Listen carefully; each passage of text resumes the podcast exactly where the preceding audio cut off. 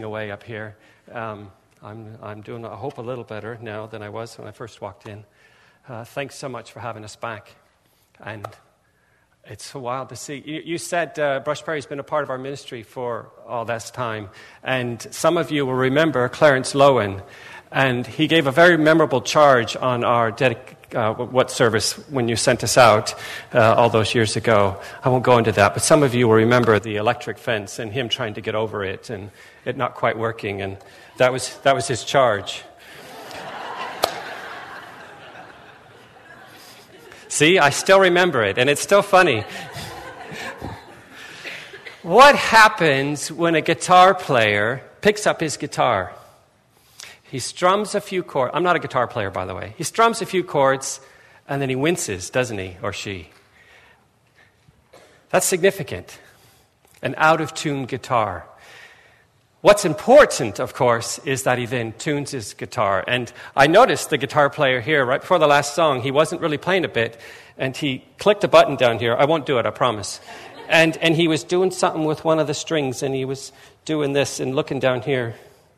It says E now. I hope that's okay.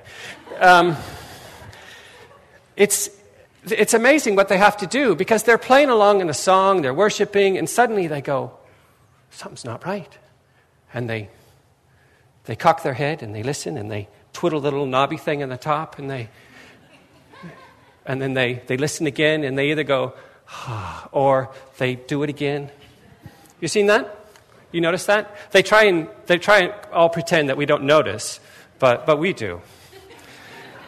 Uh, what, what's, the, what's your name, the guitar player? What's it? Say Ethan. Very good job. Well done. Sorry to pick on you like that. I didn't warn you beforehand, but it's right in my notes about this tuning thing. I want to use that idea to talk about what we do and to talk about this passage that we're going to look at in Mark. We help Christians tune their guitar. People in ministry, pastors, missionaries, people doing aid work, so that when they play the music of their lives, when they're in ministry and they strum the chord, it sounds right. That when the people they're ministering to hear them, they go, oh, that's nice. That's good. Because we've all seen someone in ministry or a Christian and they try and do something and it's not quite right. They need some help, they need to tune it. And sometimes, actually, guitar strings break, don't they? What's the, the top tiny string? What's the, the E string? You've seen the E string and it bing in the middle of a song, and they quickly wrap it out of the way and they keep on going. And that happens to us. That's an analogy of sometimes our E string breaks, and we need to stop someplace and try and um, get it straightened out. We see, we've seen all, we, yeah, I said that, sorry. Guitar players have to pay attention to more than just the music.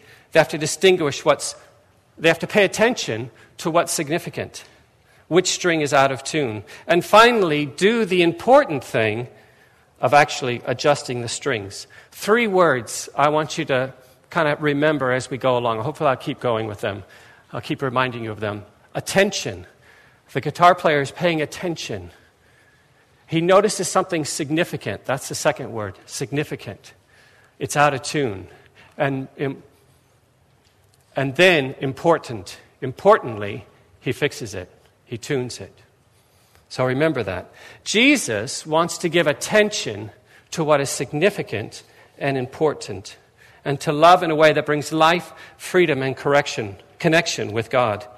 Jesus shows us how to notice the significant to discover the important.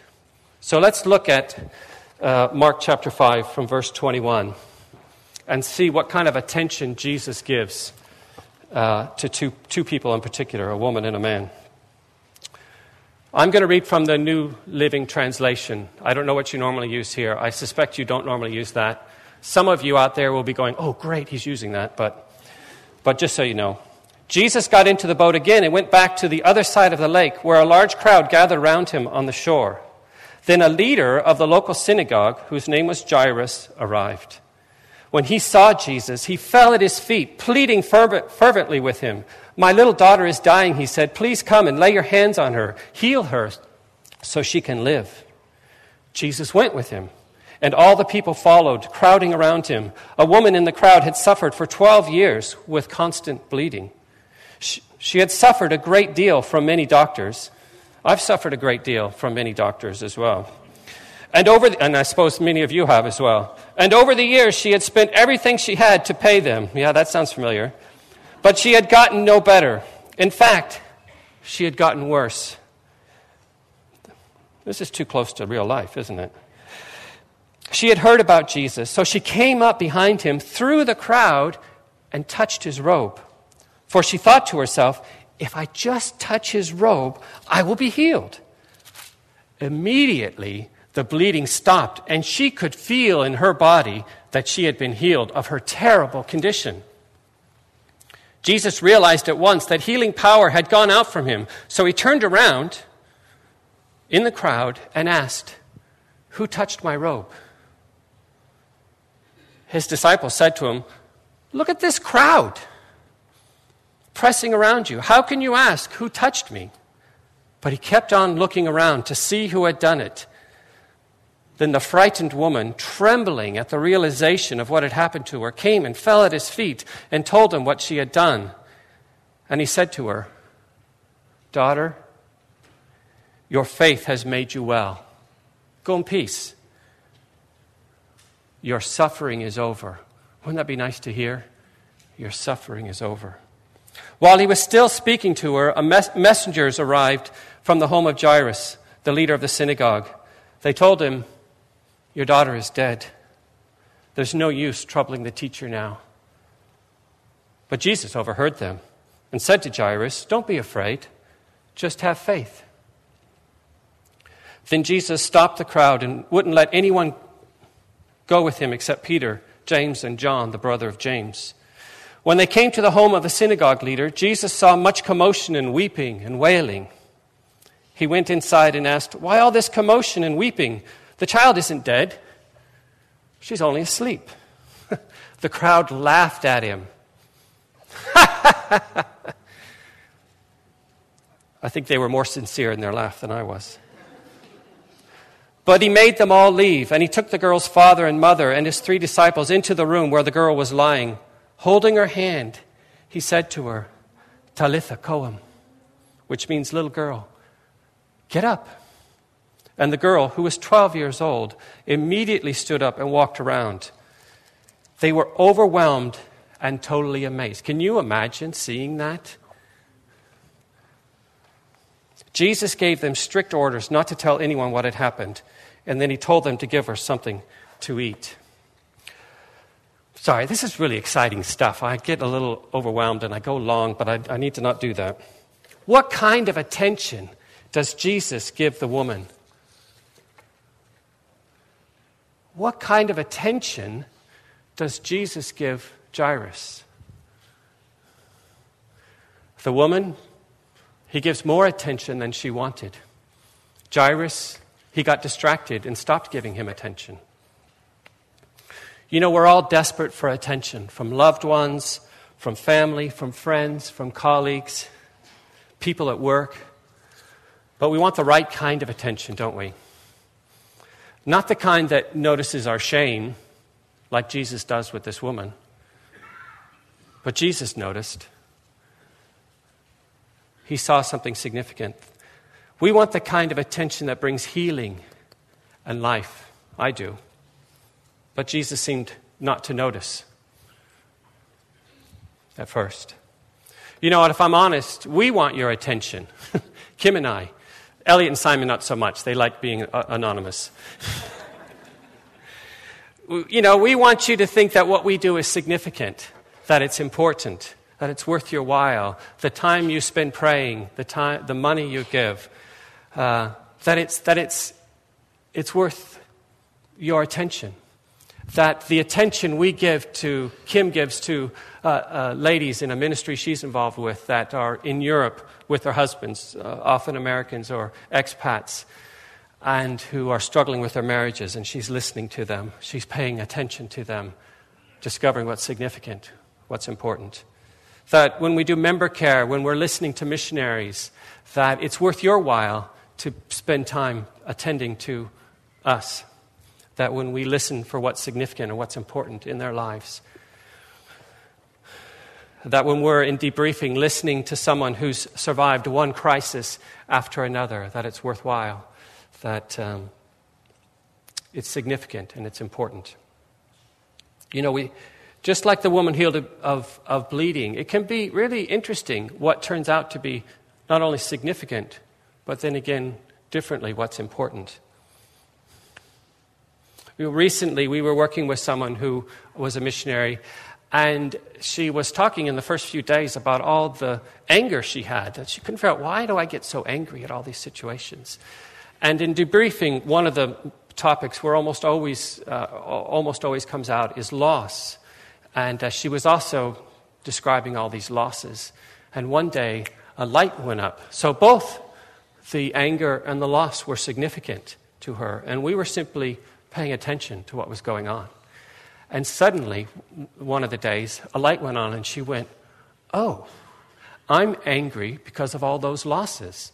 When someone says or does something that deep in her soul, in her heart, somewhere deep inside, triggers those losses, she gets angry. Oh, I don't have to be angry at my teammates. I can be angry at that thing that's making me angry, not my teammate.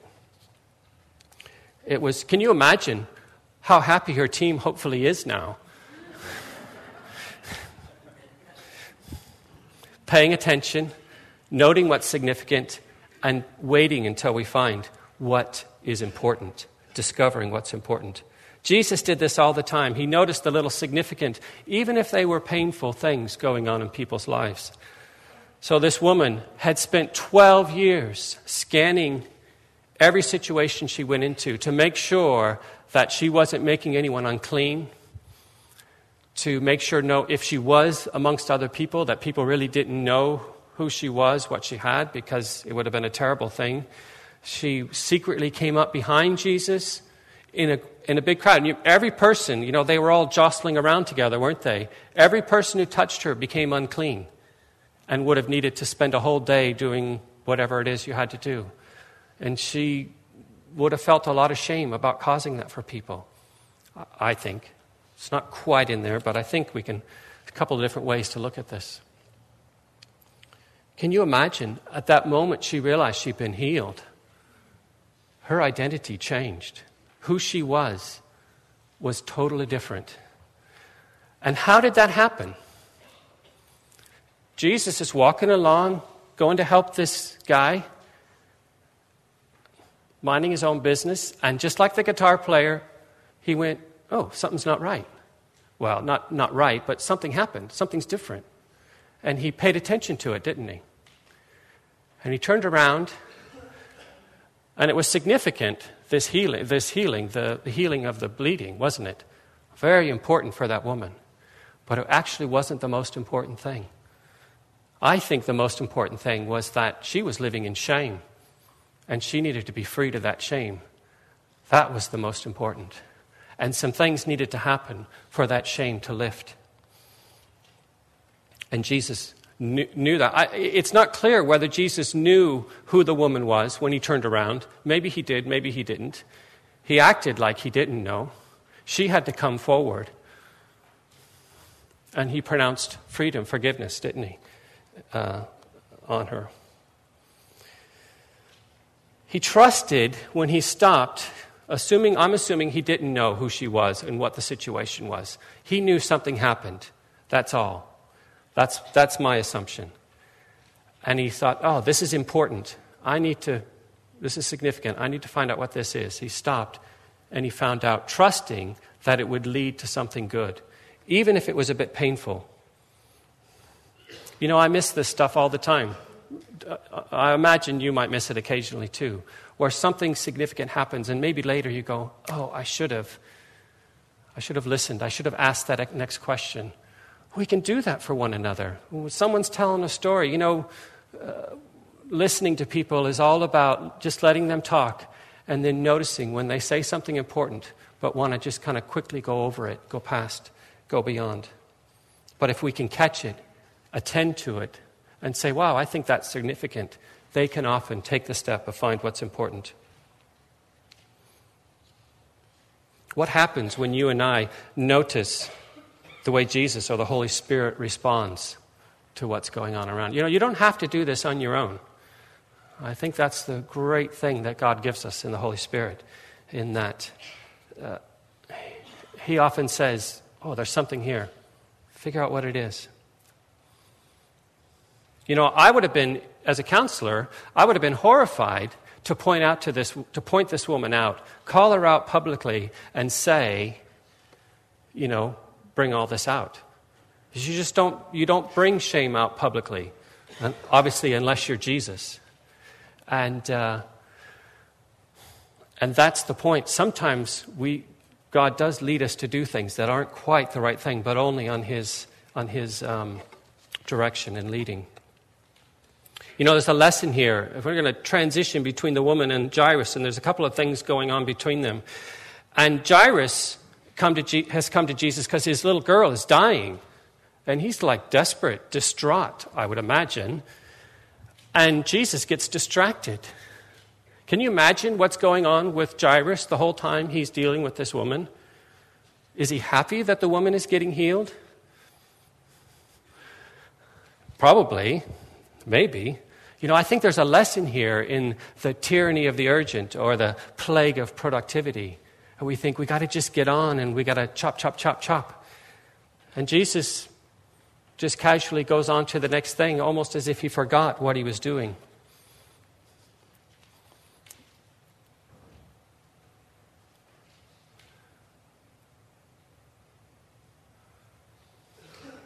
Jairus must have been conflicted.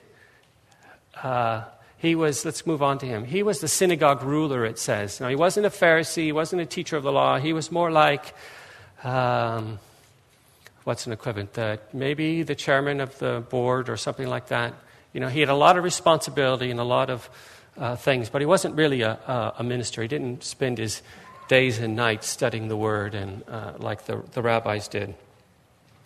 And he would have known, I think, and I think it would have been obvious at this point, that the religious leaders didn't think much of Jesus. That pretty much the official policy was that Jesus is something we don't know, and therefore it's wise of you to stay away. You know the places in the Gospels where it talks about uh, people afraid to say because they were afraid of being put out of the synagogue. So he would have had those thoughts going through his mind, but he would also had the thoughts of, my daughter is just about dead. And if what they're saying about this man is true, then he might be my only hope. Oh, what do I do? And obviously, his daughter won out. But, you know, life, it isn't always do this and then this and then this and then that will happen, is it? It's often a twisted, curvy journey. Much more fun sometimes, much more, well, if you like, uh, the adrenaline rush. But he would have, he would have uh, wrestled and struggled with with that. Let's look at verse 35. Can you imagine? So imagine the scene. Jesus has said, Yes, I'll go heal your daughter. He's slightly relieved, moving the direction. Jesus stops and does something else. His anxiety, I would imagine, would be rising. And then this happens. While he was still speaking to her, this is Jesus to the woman, messengers arrived from the home of Jairus, the leader of the synagogue. They told him, Your daughter is dead. There's no use troubling the teacher anymore. That's it. His absolute worst fear is realized. His daughter is dead. Can you imagine things going through his mind at that moment? I imagine if only I'd found Jesus sooner, if only I hadn't debated in my mind, if only Jesus had not gotten distracted and come straight away maybe he thought, maybe if only I were more important of a person, Jesus would have come straight away. He wouldn't have been distracted. Do you ever wonder, you ever think about, I'm not really important enough for something? But no, his worst fear. Can you imagine the flood of emotion through his body at that moment? Emotions are very physical, aren't they? And his, his insides. Eh, there's a word in in, I'm not a Greek scholar, by the way, but there's a word in Greek that, that I think literally means your insides flop around. And he would have, he would have done that kind of, or something like that. I would have. The story might even trigger something in your own life or your own experience where you've, it's touching on something close. But even if you haven't experienced that, something like this, can you comprehend something of what's going on in Jairus at the moment?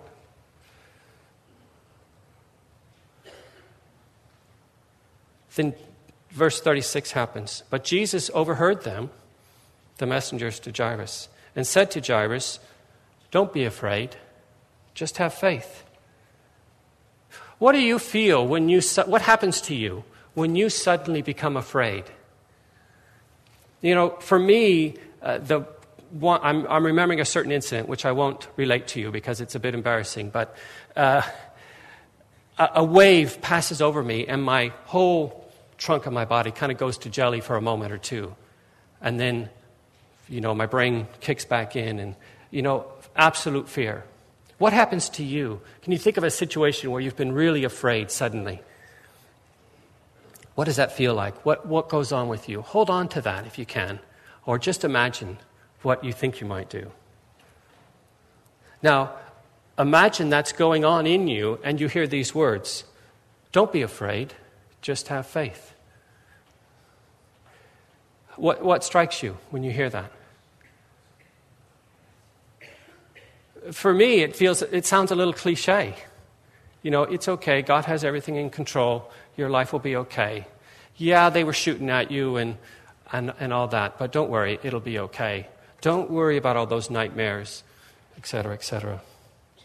I don't know how Jesus gets away with it, but it obviously got through to this man. I mean, I can imagine hearing Jesus say that might be a little different than hearing Wayne say that, so maybe that helps. But, but the words would have chipped away at his awareness. I imagine these thoughts racing through his mind. How does he know what's go- how I'm reacting to this? How, how, can, how can I not be afraid? It's the most natural, normal thing. Wait, wait, wait, wait. What did he say? You know how your, your brain kind of goes all fuzzy and foggy? in those moments? So imagine in a swirl of conflict and faith and confusing thoughts and feelings, we had confidence, you had confidence that God was paying attention to something that was significant, and that if you stayed with Him, you would discover what was important. And that's what, obviously, that's what Jesus is doing with, with Jairus and what he was doing with the woman. In her story, totally different. But with Jairus, Jesus is right there with him. He, he's not lost at all. He knows exactly what, what's coming. You know, I, I think it's a model for us. There's always something more when we're listening to people. Don't stop at helping with just the significant, as important as that is, as I'm using the words important. When I told my boys what uh, my sermon was going to be on, and they said, Well, significant and important mean the same thing, Dad. And I said, Well, yeah, but I want to make a distinction. Anyway, stay with me. Don't do what my boys do. or was it the girls? It was the girls, wasn't it? Because they're not here.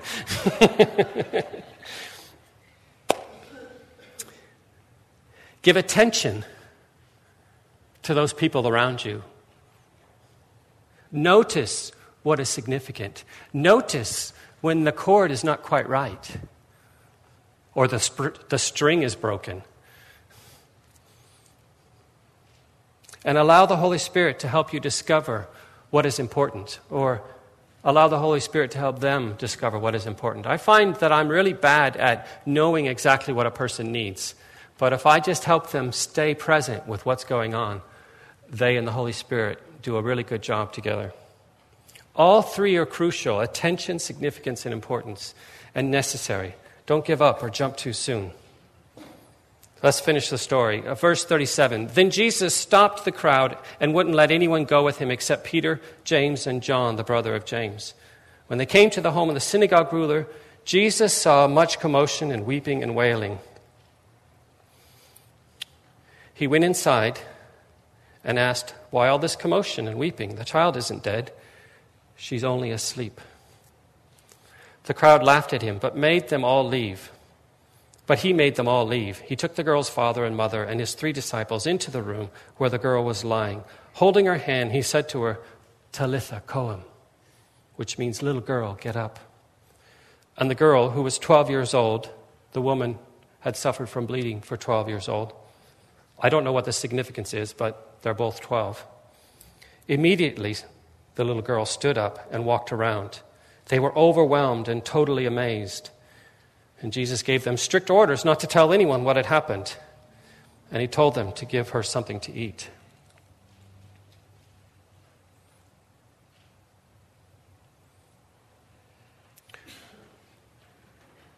Jairus, in the confusion and the uncertainty of coming to Jesus in the first place, of hearing, of seeing Jesus get distracted and not paying attention to him, of hearing that his daughter died, of hearing the words of Jesus of don't be afraid, just have faith, of the child's not dead, she's only asleep. Can you imagine what would happen to you if you heard that? Did he really say that? Could that be true? I can't allow myself to believe that.